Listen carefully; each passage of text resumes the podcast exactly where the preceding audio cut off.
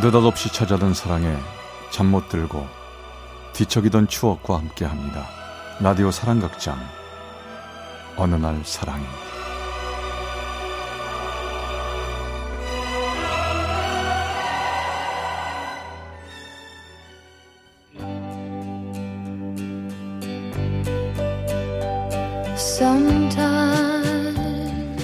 사랑의 체험수기 어느 날 사랑이 제385화 내 거친 손을 잡고.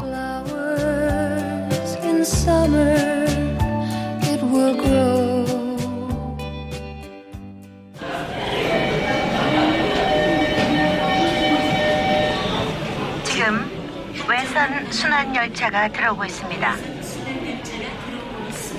이 지하철 10번째 칸의 4,500차.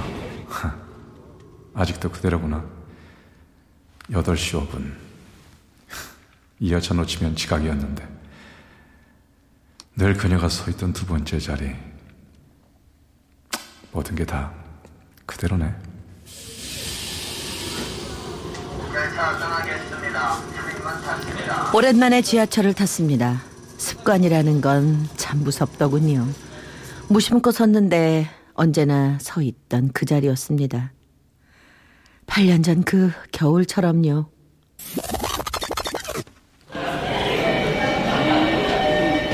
어? 올 때가 됐는데?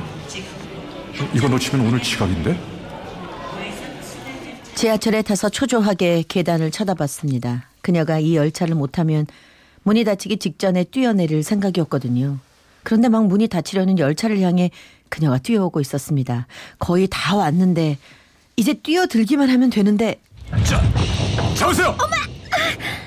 저도 모르게 문 밖으로 손을 뻗어 그녀의 손을 잡고 있는 힘껏 지하철 안으로 끌어당겼습니다. 그 반동으로 그녀의 몸이 제 품에 안기다시피 들어왔는데 은은한 샴푸 향에 정신이 다 아득했죠. 탔다. 그래서 제가 너무 세게 잡아당겼나요? 괜찮아요? 네, 괜찮아요. 고맙습니다. 두 달여의 기다림 끝에 드디어 기다리던 순간이었습니다. 어디까지 가는지, 무슨 일을 하는지, 이름은 뭔지, 얼마나 묻고 싶었는지 모릅니다. 그런데 그녀가 바로 내 코앞에 서 있었습니다. 호기심 가득한 맑은 눈으로 나를 바라보면서요. 오늘은 왜 안 보이나 했습니다. 네? 언제나 이 시간에 타시잖아요. 그리고 이어진 침묵. 그 침묵은 마치 나의 무례에 대한 대답 같았습니다. 그런데 얼마 후 그녀가 얼굴에 가득 웃음을 담고 입을 열었어요. 을지로 3가에서 내리시죠. 예? 벌써 다 왔네. 내리셔야겠다. 저는 시청역에서 내려요. 아, 예.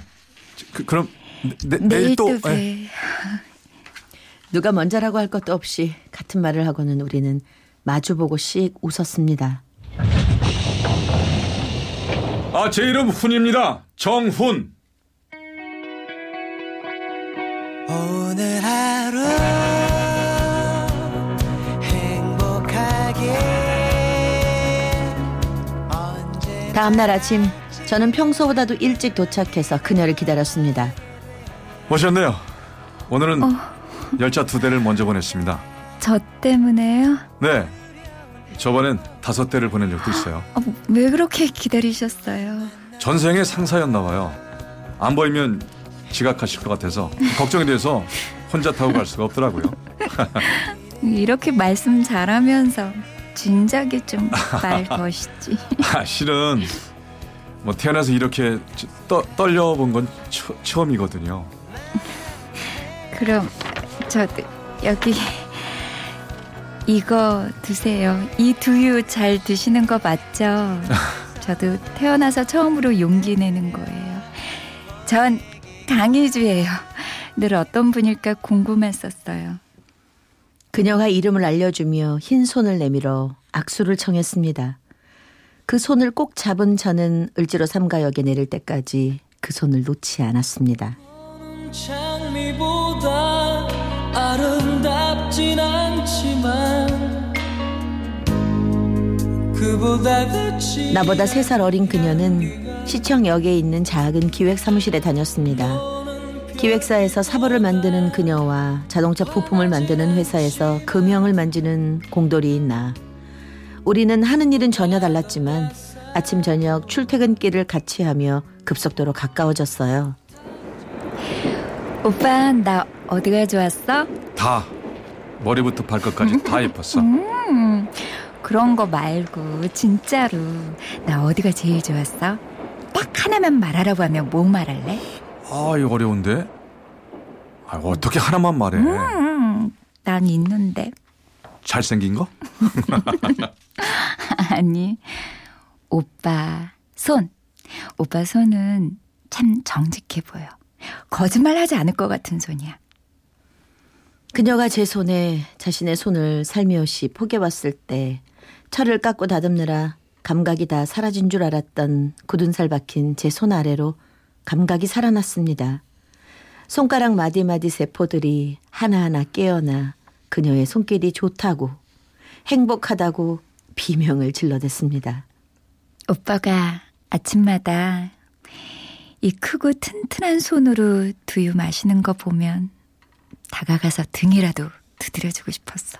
천천히 마시라고, 그러다가 체한다고. 그날부터 열심히 살아온 제 손의 굳은 살이 조금은 자랑스러웠습니다.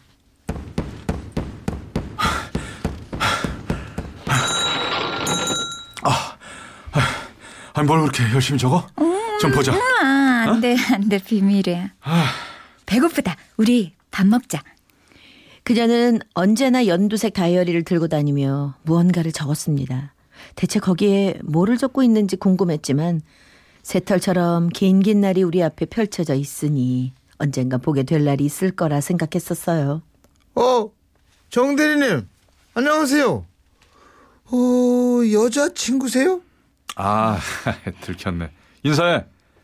아, 나 잘 따르는 회사 후배. 아니, 근데 너 여기는 어쩐 일이야? 저 여기 학원 다니잖아요. 아까 퇴근할 때 막 뛰어가시더니 그게 여자친구 보러 가는 길이었구나. 와우, 정대리님 여자친구 미인이시네요. 아유, 빈말이라도 감사합니다. 그러고 보면 우리 정대리님은 미인들에게 인기가 좋아요. 비결 좀 전수해 주세요. 야야, 없는 말 지어내지 마. 아이고, 맞잖아요. 이번에 입사한 총무과 미정씨도 아침마다 정대리님 자리만 청소해주고 음료수도 갖다주고, 우리 회사 미모 순위로 미정씨가 탑이잖아요. 미정씨라는 분이 정말 그렇게 예뻐요? 아니에요, 제가 대리를 워낙 좋아해가지고요. 농담한 거예요, 농담. 형수님 걱정하지 마세요. 우리 대리님은요, 세상에 둘도 없는 돌부처라서 형수님밖에 모르니까요. 이제 가라. 수업 시간 좀 남았는데 밥 먹고 가면 안 돼요? 가라, 얼른.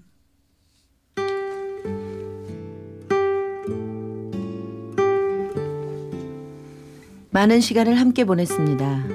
하는 일은 반대였지만 비슷한 식성, 걷는 걸 좋아하는 취미가 비슷해서 이것저것을 다니며 특별한 다툼 없이 사랑을 키워갈 수 있었어요. 요양병원 계시는 어머니 곁에 가까이 있으려고 저는 건대 입구역 근처에서 자취를 하고 있었고, 그녀는 제가 자취하는 곳에서 20여 분 떨어진 자양동에서 살고 있었는데요. 그렇게 계절이 두어 번 바뀌었을 때입니다. 저 희주 엄마예요. 잠깐 볼 수 있을까요? 희주한텐 말하지 말고요.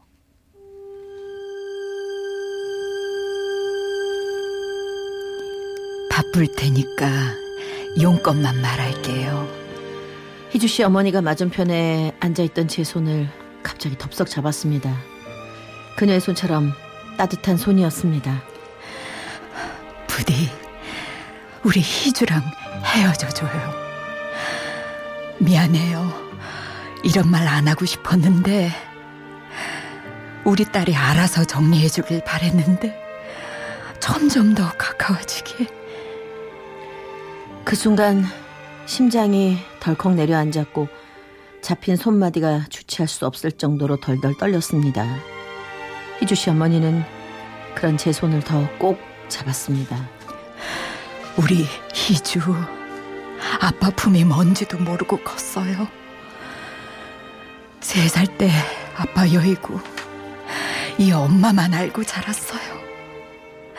네, 단 한 가지 소원이라면 우리 희주가 부디 부모님 다 계시는 평범한 집에 시집가서 사랑 많이 받으며 사는 거예요. 내가 그거 하나만 바라보고 살았어요. 희주 어머니의 눈에서 간절함이, 절박함이 강하게 느껴졌습니다. 그렇겠지요. 저와 계속 함께 하다가는 뇌출혈로 쓰러져 대화도 불가능한 반신불구의 어머니를 모시는 며느리가 되어야겠지요. 미안해요. 아무리 얘기해도 우리 희주는 내 말을 듣질 않아요. 세상에 딱 희주랑 저뿐이에요. 얼마나 착한 아이인데 제 말을 안 들어요. 저기 부탁해요. 제발.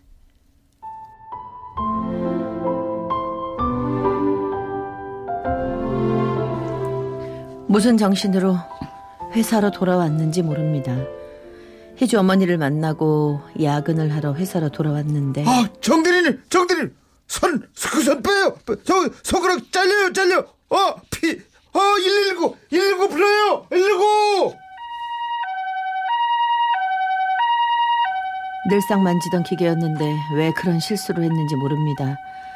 손가락 봉합 수술을 하고 병실에 누워 있는데 저도 모르게 뜨거운 물줄기가 또 뺨을 타고 흐르더군요. 갑자기 출장으로 왔어. 당분간 만날 수 없겠어. 형수님 안 오세요? 일이 있어서. 혹시 다투신 거 아니죠? 다친 손이 오른손이라 누가 도와줘야 할 텐데. 식사 어떻게 하세요? 제가 있을게요. 아니야. 미정 씨가 왜요? 곧 저녁 식사 시간인데 제가 좀 도와드리고 갈게요. 문병원 회사 사람들이 다 돌아갔는데 회사 동료 미정 씨가 남겠다고 고집을 부렸습니다. 부담스러웠습니다. 미정 씨, 그냥 가요. 왼손으로 천천히 먹으면 돼요. 안 드실 거잖아요. 괜찮다고요. 그러니까 그냥 가라고요, 좀. 몸이 아프니 그녀가 더 절실히 보고 싶었는데 그녀를 부르지 못하는 처지라니 만사가 다 귀찮았습니다. 대리님, 아세요. 좀 드셔야 돼요. 안 먹어요. 진짜 딱 2숟가락만 드세요. 예? 자, 오빠. 그래. 출장 갔다더니 이 꼴이 뭐야? 대체 왜 나한테 말도 안 하고. 손은 많이 다쳤어? 왈칵 눈물이 쏟아질 만큼 반가웠지만 내색을 할 수 없었습니다. 그녀의 얼굴 위로 절박했던 어머니의 얼굴이 겹쳐 보였거든요. 별거 아니야. 이제 괜찮아. 진작에 전화하지. 정수 씨 전화 아니었으면 정말 출장 간 줄 알았을 거 아니야. 부르지도 않았는데 뭐하러 왔어. 집에 가. 여기는 미정 씨가 있을 거야. 미정 씨가? 왜 미정 씨가? 미정 씨 미안한데 잠깐 자리 좀 비켜줄래? 미정 씨가 밖으로 나가고 난 후 저는 시선을 창밖을 향한 채 말했습니다. 도저히 그녀의 눈을 보면 할 수 없을 것 같았습니다. 희주야, 우리 그만 헤어지자. 무슨 말이야? 왜 그래? 많이 다친 거야? 그래서 그래? 보지 않아도 가늘게 떨리는 그녀의 목소리로 알 수 있었습니다. 그녀는 울고 있었습니다. 정말 미정 씨 때문이야? 미안하다. 나 미정 씨 좋아해. 문이 쾅 닫히며 그녀가 가버렸습니다. 걱정되어 미칠 것 같았지만 차라리 저의 변심으로 오해하는 게 다행이라고 생각했죠. 세상에 하나밖에 없는 자신의 어머니를 원망하는 것보단 저를 미워하는 게 나을 테니까요. 난 니가 싫어졌어. 우리 이만 헤어져. 다른 여자가 생겼어. 너보다 훨씬 좋은. 그렇게 그녀와 헤어지고 나니 아침 저녁 그녀와 탔던 전철을 타는 게 고역이었습니다. 저는 급히 지방 회사로 이직을 하고 서울에서, 아니 그녀에게서 도망갔습니다. 대리님, 책상 정리해서 오늘 붙였습니다. 내일쯤 도착할 겁니다. 딱히 중요한 게 없어서 한참 동안 택배 상자를 열어보지 않았습니다. 그러다 몇 개월 후 우연히 택배 상자를 열어봤는데 자질구레한 제 짐들 위로 낯선 박스가 보였습니다. 단정한 글씨체 그녀였습니다. 그 안에는 그녀가 매일 적던 연두색 다이어리가 있었죠. 그 두툼했던 다이어리는 다 찢기고 딱 한 장만 남아 있었죠.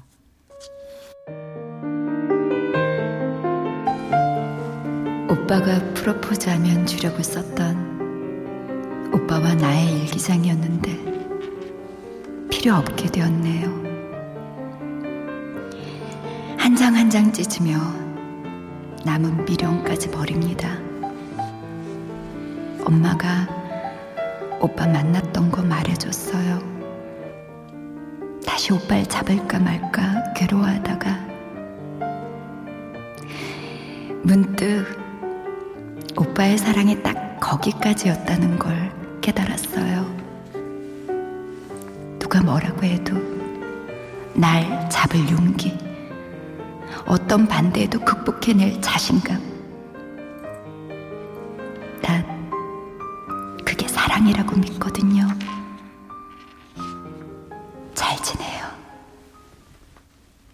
무릎에 힘이 풀려 털썩 주저앉고 말았습니다. 그녀를 보내주는 게 진짜 사랑이라고 생각했는데 아니었을까요? 내 거친 손을 잡아준 너를 놓아주는 게 내 사랑이었다. 넌 납득할 수 없겠지만, 어리고 어설펐지만 그땐 그게 사랑하는 너를 지키는 내 방식이었어. 구름 낀 하늘은 왠지 네가 살고 있는 나라일 것 같아서.